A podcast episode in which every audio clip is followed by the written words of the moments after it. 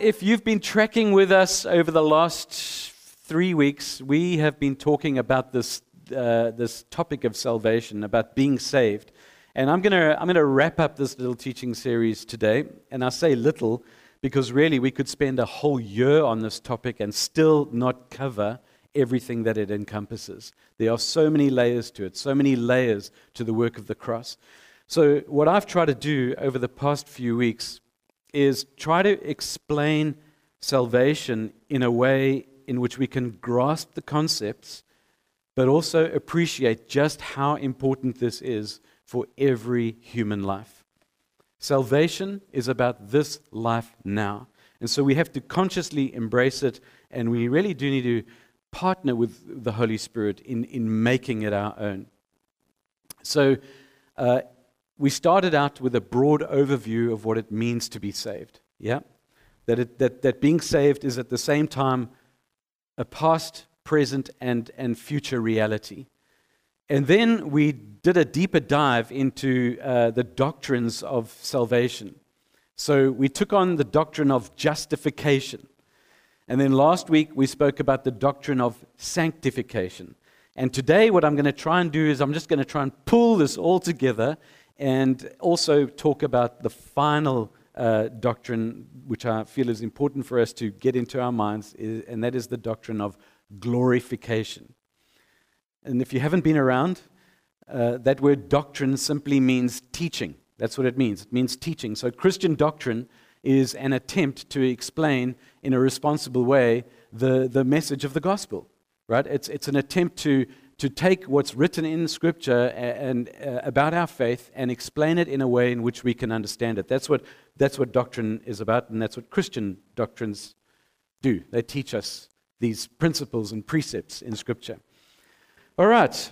Well, um, I'm going to I'm going to try and do this because this, this one was, I was going, I'm gonna, how do I fit this in? It's communion. I've got a shorter time period. So we'll probably wrap up at around 12 today. I hope that's okay with you you're good people and the things of God are important to you, so you won't leave. Beat, lock the doors. okay, no, I'm kidding. We're going we're gonna get into it and, and see how we go. I want to I wanna start off this morning by just taking a step back for a moment and doing a, a quick overview of the fall of humanity. And I, th- I think this is really important for us to keep in mind because the redemption story of Scripture is that we are going to be returned as human beings to what God originally intended. We think we understand what it means to be truly human now. No, we don't. We have no idea. We are still going to discover what it means to be truly human, to be who God intended for us to be. And that's the story of Scripture. Our eternal hope as Christians is to be restored to who God uh, wanted us to be and to what He originally intended with the whole of creation, right? That's why you see the tree of life in the beginning and you see it right at the end of, of, of, of the book. Here's what Paul writes in Romans chapter 8. He says, We know that all things work together for good for those who love God, right? Who are called according to his purpose.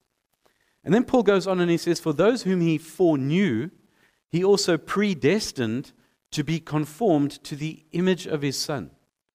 To be conformed to the image of his son, in order that he, Jesus, might be the firstborn within a large family. And those whom he predestined, he also called. And those whom he called, he also justified. And those whom he justified, he also glorified. Anybody know exactly what's going on over there? All right, well, I'll, I'll, I'll just try and unpack it a little, okay? Because there's a promise to you, to each one of us here in, in these words. And the promise is, is that everything in your life, all the difficult things, the challenging things, the good things, the fabulous things, everything in your life, God is going to use to work together for good. He's going to work for good in your life. That's God's plan for all of us. He wants to work for good in our lives. And when Paul says that God foreknew us, that means that God knew, Debbie, that you were going to be on the planet. He knew before you even woke up and started crying in your mommy's arms. God knew you were going to be on the planet. And same for you, Craig. And for you, Kirsty, I'm not sure what God thought. No, I'm kidding. I, I bl- Sh- uh, Kirsty interrupted my sermon last week and I blamed Sherry Lee for it. I only found out on Tuesday you were the one chirping me about my bad woman joke that I made. And I, but I have to repent. I have to repent. I'm, I'm, I'm not a chauvinist. So, but, but God foreknew us, right? So, Kirsty, He knew you were going to be here. He knew you were going to be on, on the planet. And He predestined you, right? What is that all about? That means that God's got a plan for you. God's made a plan for your life. He's planned for you in advance. And He has called you, Paul says. And so, if you've responded to that call by believing in Jesus, He's justified you. You're made right before Him. We spoke about that two weeks ago. And then Paul says, and because of that, He will glorify you. He'll glorify you. Now, the aim of our predestination is our likeness to Jesus. We are created in the image and the likeness of God. Every one of us is an image bearer. We bear the image of God. There's something very, very special about human beings. And we have likeness ability. We, we can, this is the plan of God. He wants us, our likeness to be that of Jesus. This is why sanctification is important. Paul he says, Those whom he foreknew, he also predestined to be conformed to the image of his Son. So your holiness, your sanctification, your becoming like Jesus is God's aim for your life for eternity. Predestination means predestined to be like Jesus. This is what we should all be giving ourselves to. This is what we should be giving ourselves to, to be like Jesus, to be Christ like. This is what we should be praying for in our lives. This is what we should be studying and reading and meditating on Scripture for. This is what we should be fighting for at times, even suffering for at times, trusting for, to be like Jesus. Our eternal destiny is to be like Jesus. And that is all about being prepared to see and appreciate his superiority. This is about having the character and the likeness of Jesus so that we can know him and see him and love him and admire him and make much of him. This is what Paul says when he, when he says that he will be the firstborn within a large family.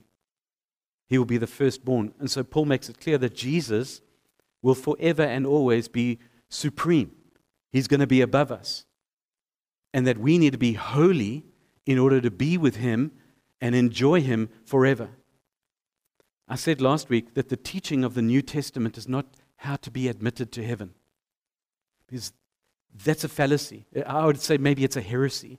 Because there's a lot of Christians walking around today and say, Well, I prayed a prayer. I stood and I raised my hand and I prayed, and you know, I might not have been baptized, but I believe. And, and, and they think in their minds that the reason why I've done that is so that one day I'll be with him in heaven. That's what they think. It's like, i am I'm going to be in heaven one day. And that's wrong. The teaching of the New Testament is not how to be in heaven or how to get to heaven. The teaching of the New Testament is how to become the kind of human who can actually live there. That's why the scripture is so heavy on this thing about becoming holy, so that you be prepared to actually live there. So if you're living a life now that's contrary to this, you, you need to stop and do a check and say, God, how far am I missing the mark over here? How prepared am I to actually be with you one day? Because I might just make it like, you know, like just through the flames, like by the skin of my teeth. And then, I'm gonna, then you're going to have a whole lot of work to do in my life. And so God says, begin the process now. This is what I want to do in your life. See, in, in the beginning, humans were created to live in communion with God. We, Adam and Eve, when you read in the book of Genesis, they had deep, deep, intimate relationship with God. They, there was a deep connection with God. And humanity was created as a psychosomatic whole. Big word. Psychosomatic whole.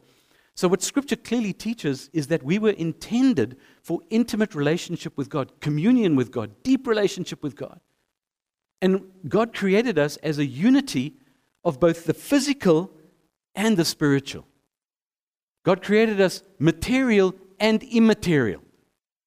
You're not just a physical human body, blood, muscles, corpuscles, and all that stuff running around on the planet. There's something deeper about you, right? And so we were created in his image and likeness, and God is spirit, the scripture tells us. So we were, there was something unique about us, created on earth to have creation, to have communion with him. We are like a spirit or a soul, and, and we are embodied, made in the image and likeness of our creator God. Now, death is an, is an abnormal phenomenon. Death really is an insult to God's perfect work. That's why in Jesus, God came and death got conquered. Death no longer has the final say. That's why we make such a big deal of the resurrection, right? Jesus, the resurrection of Jesus coming out of that tomb on the third day is so important for us because it proves that death will not hold us. Death's not going to hold us. So the story of Adam and Eve back in Genesis chapter 3 tells us how that communion with God got broken. And that's what God wants to restore. And we, that, that restoration of communion relationship with God comes through Jesus. But now it's broken. I don't know if you've ever seen that little salvation deal that they, you know, when I was growing up, I grew up in the 70s. Like I'm a 70s kid, and, and uh, they used to have these tracts. Anybody know what a tract is? And, uh, and one of those little tracts was like the story of salvation, and they'd say, Well, you here and God's here, and there's a big divide in between. And the only way that you're going to get across it is the cross, right? Through Jesus. And the purpose of getting across the divide is so that you can have restored relationship with God. So that's correct in a way because our communion, our relationship has been broken with God. It's been broken through disobedience, through rebellion, through humanity trying to become gods without God. Go and, go and read Genesis 3. So, so there's been some effects of that rebellion, of that disobedience. And some of them are, are that there's a separation or a loss of communion with God. I mean, that's the big one. There's a break in relationship with, with God, our Creator. And death entered the picture, right? Immediately, the work of the enemy came in. And, and we see this because one of the very first things that happens is a brother murdering his brother. Abel is murdered. So death enters into the picture, and it's not just a, a, a, physical death, it's a spiritual death. And so many people today are walking around on the planet spiritually dead. Right? There was a separation and a loss of communion with our fellow human beings. Right? Um, that, that murder of Abel um, is an illustration of that. Breakdown in, in communion and relationship with human beings. And what are we seeing on the planet right now? It's perpetuated war and more war and more war and more killing and more murder. We see the exploitation of the physical world. What did God say in Genesis? He says, I've created you, you have dominion, steward the earth, look after the earth. Take care of it. And what are we seeing now? The exploitation of it. Plastic in the ocean. Animal species going extinct. All kinds of things. Mines. Who works for mines? I'm, just, I'm just kidding. Okay. But there's the exploitation of the physical world, all right? It's not your guy's fault. You just got a job. Okay. So, um, we just need to take a look at the world. I mean, and, and every human being, even though we're not born with sin, every one of us is because of the fall, we are born with sin. Uh, with, uh, um, we're born with the propensity for sin or the inclination towards sin, which is why we need saving. Now, as I've spoken in the last few weeks, and what we've discovered is that there are three stages of being saved. Remember, the first one is that I have been saved. In other words, when I decided, when Andrew decided to exercise his faith and believe in Jesus and accept him as the forgiver of my life and the leader of my life, that response of faith allows me to stand in his grace. Right? I stand righteous. I am made right with God. I have relationship restored. I stand righteous before him. Because of God's gracious forgiveness of my sins, because of his grace and his love, I am saved from eternal death and I'm given eternal life. And that decision was then made public. And how, do you, how does a person make that decision public? Just say it louder. Baptism. Oh, yes. And we've got a baptism coming up in November. And if you ain't been baptized yet, you need to get on your knees and repent and put your name down and come and get baptized. Okay. Because that's, what, that's, that's the deal. Through baptism, I'm now making a declaration to the world of my decision. So the, it's evidenced in baptism. And, and, so, baptism, there's a spiritual connection there. It's, it's, um, it's not just a physical thing of going under the water. There's God's involved in that. And, and, and, and it has deep meaning because it signifies our saving from sin and death. Right? Baptism is the tomb. I thought I'd just put this, these few verses in here from Romans chapter 6. Paul says, Do you not know that all of us who were baptized into Christ Jesus were baptized into his death? Therefore, we were buried with him by baptism into death so that just as Christ was raised from the dead by the glory of the Father, we also, as we come out of that water, might walk in newness of life. For we, if we have been united with him in a death like his, we will certainly be united with him in a resurrection like his. We know that our old self was crucified with him, was crucified with him, so that the body of sin might be destroyed, so that we might no longer be enslaved to sin. Right? Are you with me? Are you with Paul? For whoever has died is freed from sin. But if we died with Christ, we believe that we will also live with him. See, baptism's big. We know that Christ, being raised from the dead, will never die again. Death no longer has any dominion over him. The death he died, he died to sin once for everyone, once for all. He took on the sin of humanity, he did it for us. But the life he lives, he lives to God. So you also must consider yourselves dead to sin and alive to Christ. So that phase is called justification. And if you want more details on that, go listen to the podcast. By exercising my faith and believing in Jesus, by being baptized to publicly state my decision, I stand justified, I stand made right with God. And what I've done is I've taken up the invitation to have deep relationship with Him, to have restored communion with Him. The second stage is that I am being saved. We spoke about this last week. This is about our daily walk with Jesus. This phase is what the, it comes under the doctrine of sanctification. Sanctification is the process of growth in a Christian's life. Sanctification means to make holy. That's what she actually mentioned here this morning. To make holy. Holiness is important. You see, God's desire is for reconciliation with all of humanity.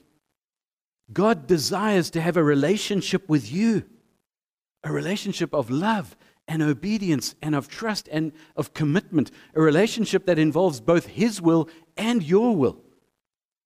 And the work of salvation let me tell you something this morning, is not a one time deal that took place in 19 whatever. This is, this is salvation is going to continue in your life. Why you need to pay attention for it, to it is because it's important that you become like Jesus. It's never going to be finished in your life, in your earthly life. Every day of your life is a call to holy living. Every day of our lives really is sometimes it's a struggle for salvation. It's the narrow road. It's a, the different path. It's different to the way the world does things we looked at Philippians 2 last week, where Paul says, My beloved, and then he goes on to tell them that he was there and then he wasn't, and they were listening to him, and he was very proud of them. But he says, said to them, Work out your own salvation with fear and trembling. What's Paul saying over there? He's saying, Take your salvation seriously. Work it out. It's got to be worked out in your life. Now, you might ask yourself, why? Why, why, why, take it, why fear and trembling? Why take this seriously? Well, the reason why you need to take it seriously is because the alternative is pretty gruesome. If, if, I'm, not walk, if I'm not working out my salvation, I'm working out my damnation. We, we either have turned ourselves towards the light or we've turned ourselves to a path that's going to lead to darkness. That's why we need to take it seriously. Here's what the psalmist wrote back in the Old Testament in Psalm 1. He says, Happy are those who do not follow the advice of the wicked or take the path that sinners tread, or sit in the seat of scoffers. But their delight is in the law of the Lord, and on his law they meditate day and night. And we would take that and we would say, That's the word of God. I'm going to meditate on this. This is going to become important for my life. And then the psalmist says, These people are like trees planted by streams of water, which yield their fruit in its season, and their leaves do not wither. In all that they do, they prosper. The wicked are not so. They're like chaff that the wind drives away. And in the old days, what they used to do to separate the, the wheat kernel from the, the little skin thing around it, which is called the chaff, they would toss it up in the air. And the, the, the, the, the seeds would fall back into the basket, and the wind would blow the chaff away. That's the illustration here. The wicked are like chaff that the wind drives away. Therefore, the wicked will not stand in the judgment, nor sinners in the congregation of the righteous. For the Lord watches over the way of the righteous, but the way of the wicked will perish.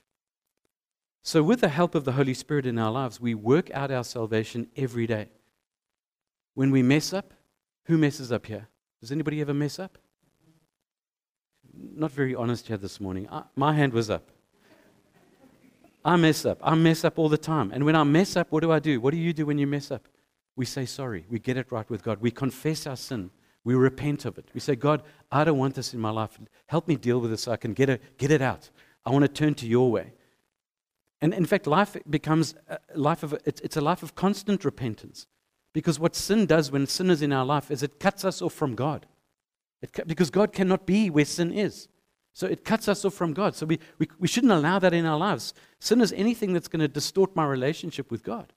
Because sin is going to separate me from God. That's what sin does. It causes me to miss the mark. And God's mark is holiness. And when I begin to do things my own way and I live a sinful life, I miss the mark. Right? Causes us to miss the mark, to miss the holy character of God, which is what God is wanting to form within us. The character, the holiness of God. So, in choosing repentance as a way of life, what we're doing is we're choosing the gateway to the kingdom. Right? This is about the king, the rule of reign and reign of God in my life. Repentance opens me up to my true potential in God. And so repentance is not something that I need to become all mournful about. And I think when I think of repentance, that it just points out my weaknesses. No, repentance is it's joyful. It's like God, thank you that I'm gonna I'm aiming for the mark. So when re- living a life of repentance um, reminds me of who and what God wants me to be. That's good. And so this salvation is more about relationship than just a decision that you make back in 19 um, something. Salvation is about relationship. It's not just about um, that decision that you make for Christ or accepting a, a what Jesus did. Salvation is supposed to be something that's dynamic in our lives. Salvation is a relationship and it is, it is intimacy with our Creator. It's, it's a relationship where the Holy Spirit changes us to be more like Jesus. And so, out of that relationship, we can bring the light of God into a very dark world. Because that's what's supposed to happen. Changed people need to produce a changed world. That's what we work for. That's what good works are about. I'm, I'm a child of God, and now I'm going to try and bring the kingdom into the dark world around me. I'm going to shine that light so that I bring God's goodness into this hopeless world. We're saved for love and for fruit bearing, aren't we? We should all be fruit bearers. You know what kind of fruit I'm talking about? Figs, peaches, apples? No, I'm talking about the fruit of the Holy Spirit.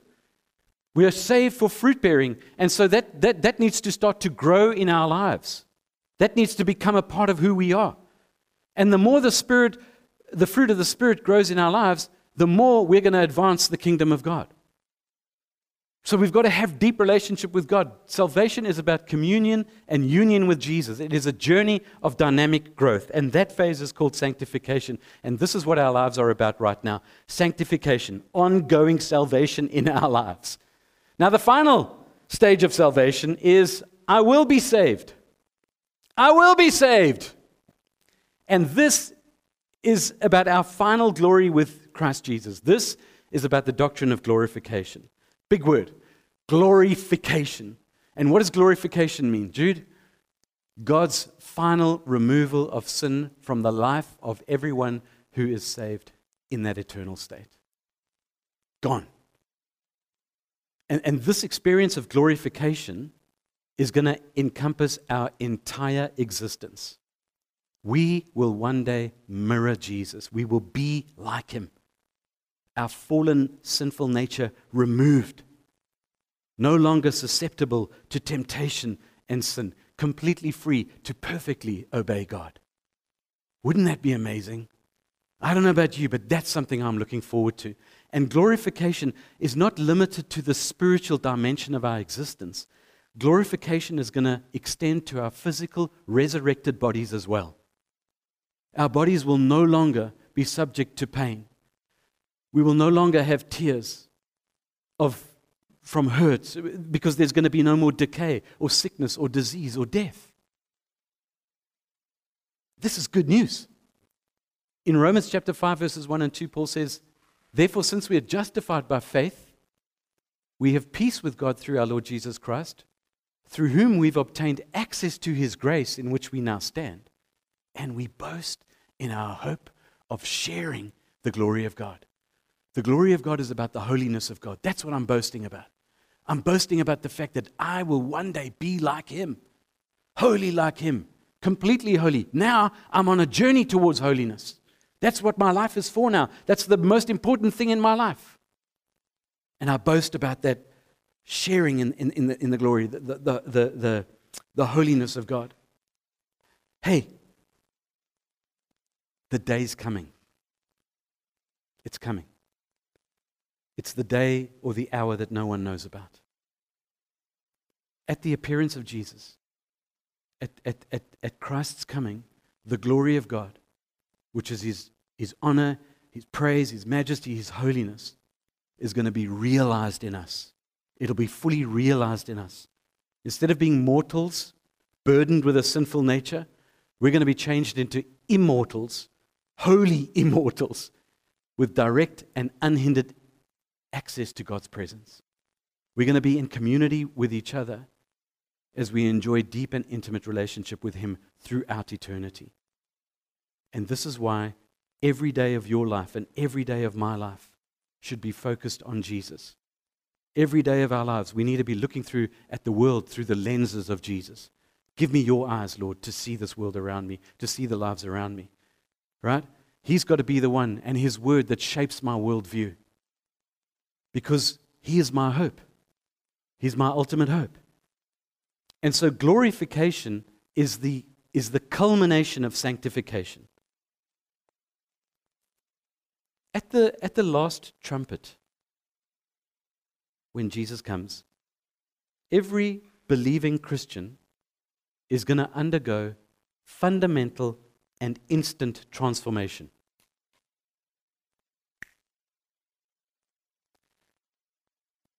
This is what Paul writes in 1 Corinthians 15. Look, I'll tell you a mystery, he says. We're not going to all die, but we will all be changed in a moment, in the twinkling of an eye, at the last trumpet. Don't know if it's going to quite sound like that. Sounds like a bad rooster. For the trumpet will sound, and the dead, look, look at these words here the dead will be raised imperishable, and we will be changed.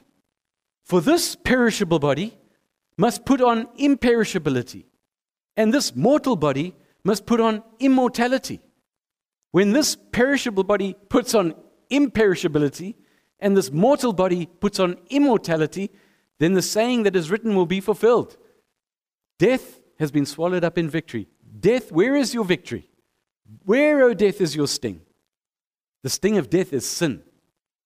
And Paul writes, the power of sin is the law. And It had a greater meaning for those early Christian uh, people who were mainly Jewish and who were still caught up in the law of the Old Testament. But Paul says, Thanks be to God who gives us the victory through our Lord Jesus Christ. And he says, Therefore, my beloved brothers and sisters, be steadfast, be immovable, always excelling in the work of the Lord, because you know that in the Lord your labor is not in vain. You know that your labor is not in vain. You know that when you wake up tomorrow morning, Monday morning, and you've got to go and do all the stuff that you've got to do, and you've got to sit next to that person in your row of cubicles, or sit next to that person on the plane, or in a pit on a mine, or with a patient, or whatever, the, where, whatever it is, and it's really, really difficult, you know that as you begin to live your life for Christ and be the light of Christ in that situation, even though it seems sometimes like, God, this is so hard, I'm surrounded by heathen and Philistines, and, and, and uh, don't go down that path, Andrew, but your labor to, to, to live for Jesus is not in vain. That's what he's saying. It's not in vain because of your hope. According to Philippians 3, our citizenship is in heaven. When Jesus returns, we're going to be transformed to be just like him. Our citizenship is in heaven.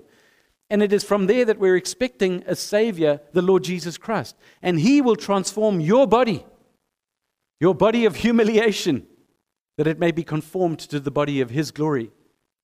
the body of Jesus, by the power that also enables him to make all things subject to himself.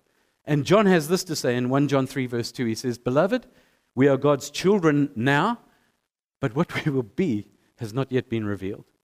What we do know is this that when he is revealed, we will be like him. For we will see him as he is. We will see him as he is. Do you want to recognize him? This is why you need to be allowing the Holy Spirit to generate and work within you, and you partner with that, that you become holy. You don't want to miss him.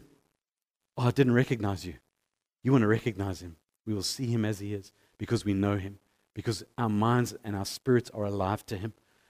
And John says this in verse 3. He says, uh, and this is actually something Chi said earlier all who have this hope in him, if your hope is to be with him one day, John says, purify yourself just as he is pure. Purify yourself. That's what it, this is what it means to be glorified.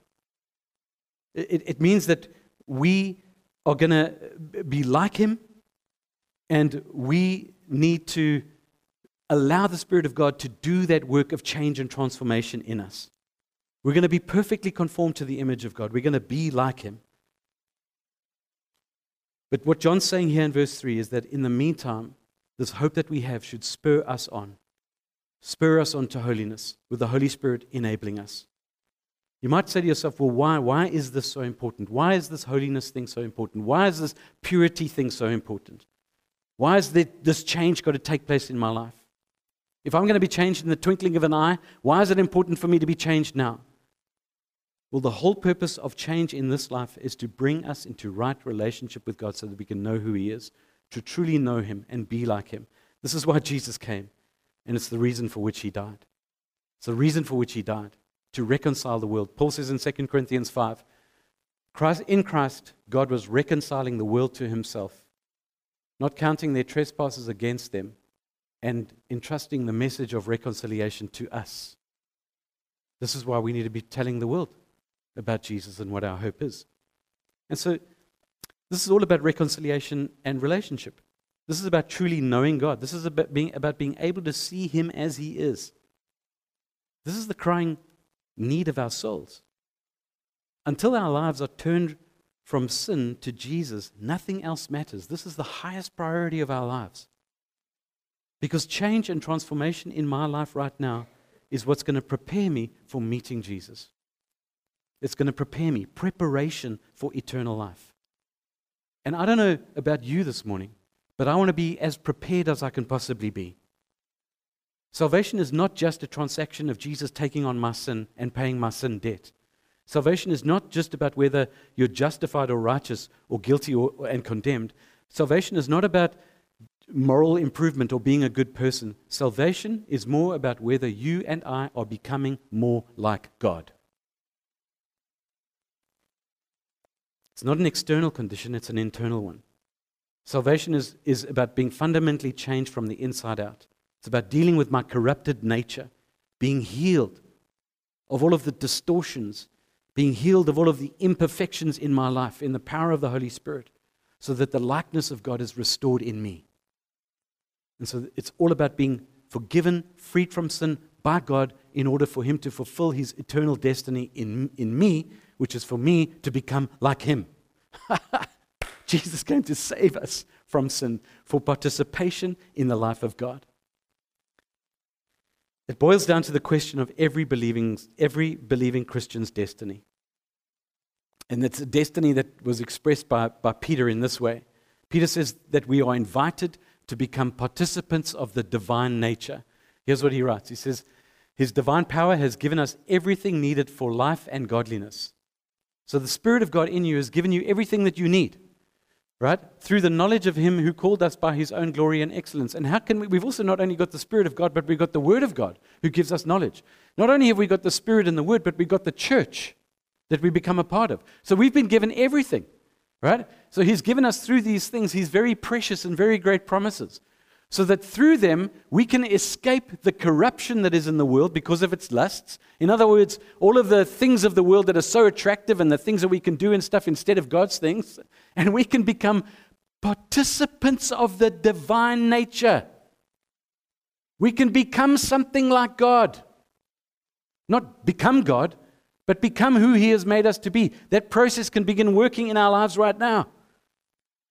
And so we're saved so that we can have a new life in Christ, something that is exalted, something that is unique, something that is completely unlike our current state. Salvation is about your potential, not only your condition. And it's in glorification that our potential is realized. We're not raised to a new life in Christ that is simply a continuation of, of this present life. We are raised to something new, something greater. Our bodies are going to be resurrected in a new creation, and these physical bodies will be reunited to our souls, our spirits, as a psychosomatic whole, where we will experience the joy of the uncreated glory of God. And I know you're probably going, some of you, maybe. I know, because this bends my head. It really bends my mind. I, I, I, I can't quite conceive exactly what this all means or what it might look like. But I do know this is that I want to be there.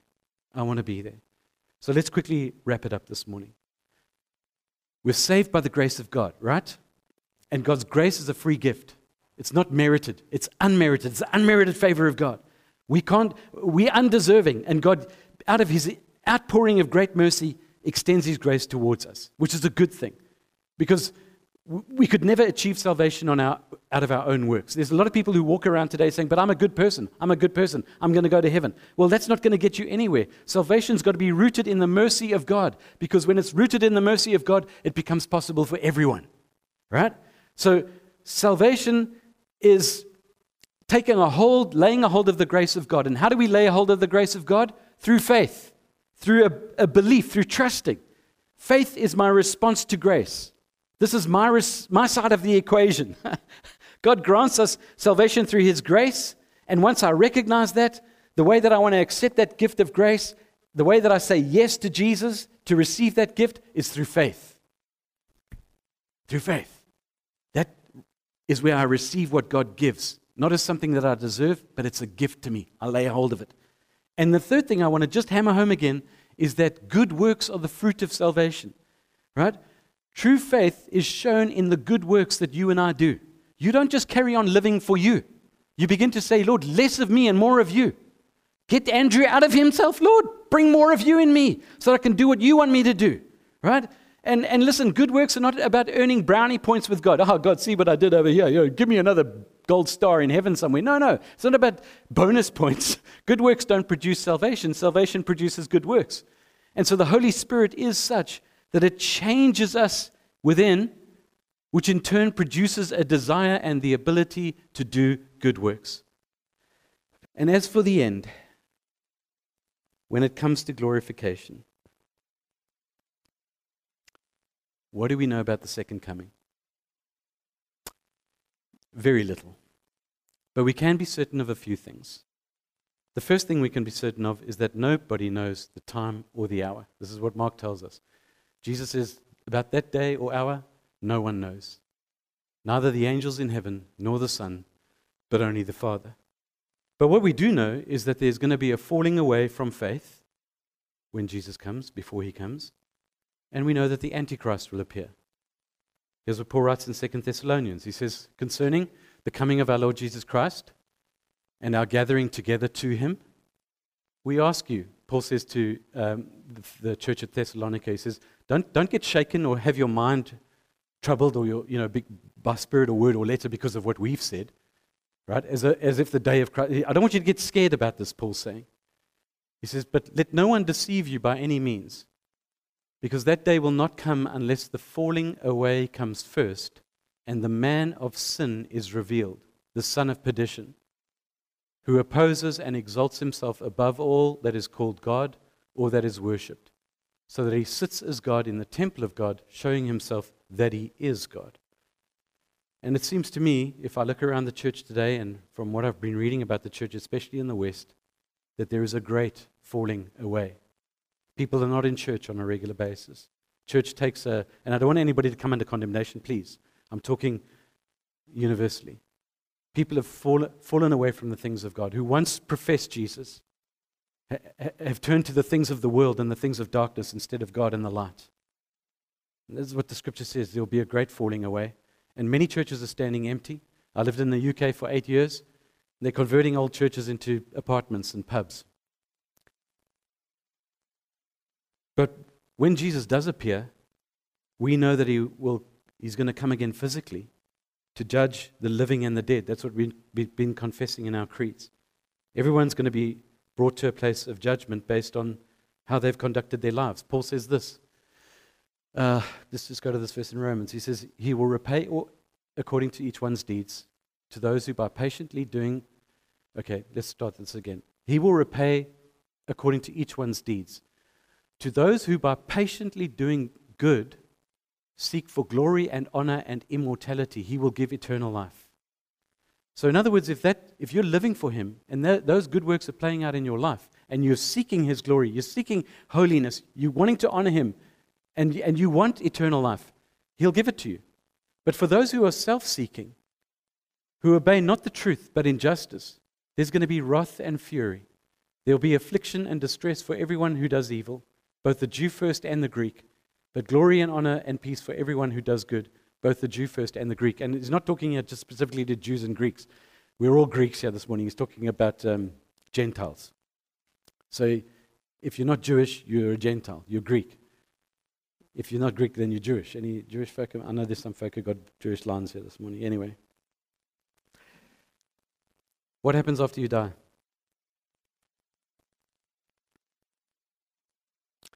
Well, our body dies, but not our soul. The soul doesn't go into soul sleep, it doesn't go into limbo, it doesn't go into some wafting place. The soul goes to be with God, and it grows eternally towards God. That's what we call heaven.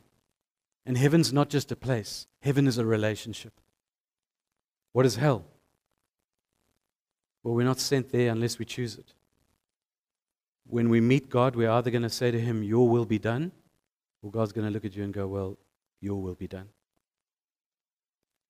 And there's a sense that the love of God is the same in heaven as it is in hell. We experience the love of God as joy in heaven, but as pain in hell. And I'm hoping to talk a little bit more about this in the next few sermons. But I want to encourage you this morning as I wrap this up.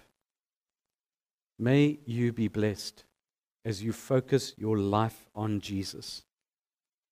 And I strongly, strongly, strongly encourage you to pursue a life of holiness, a life that is set apart from the ways of the world, yet not afraid to tell those in the world of their only true hope, which is Jesus. Amen.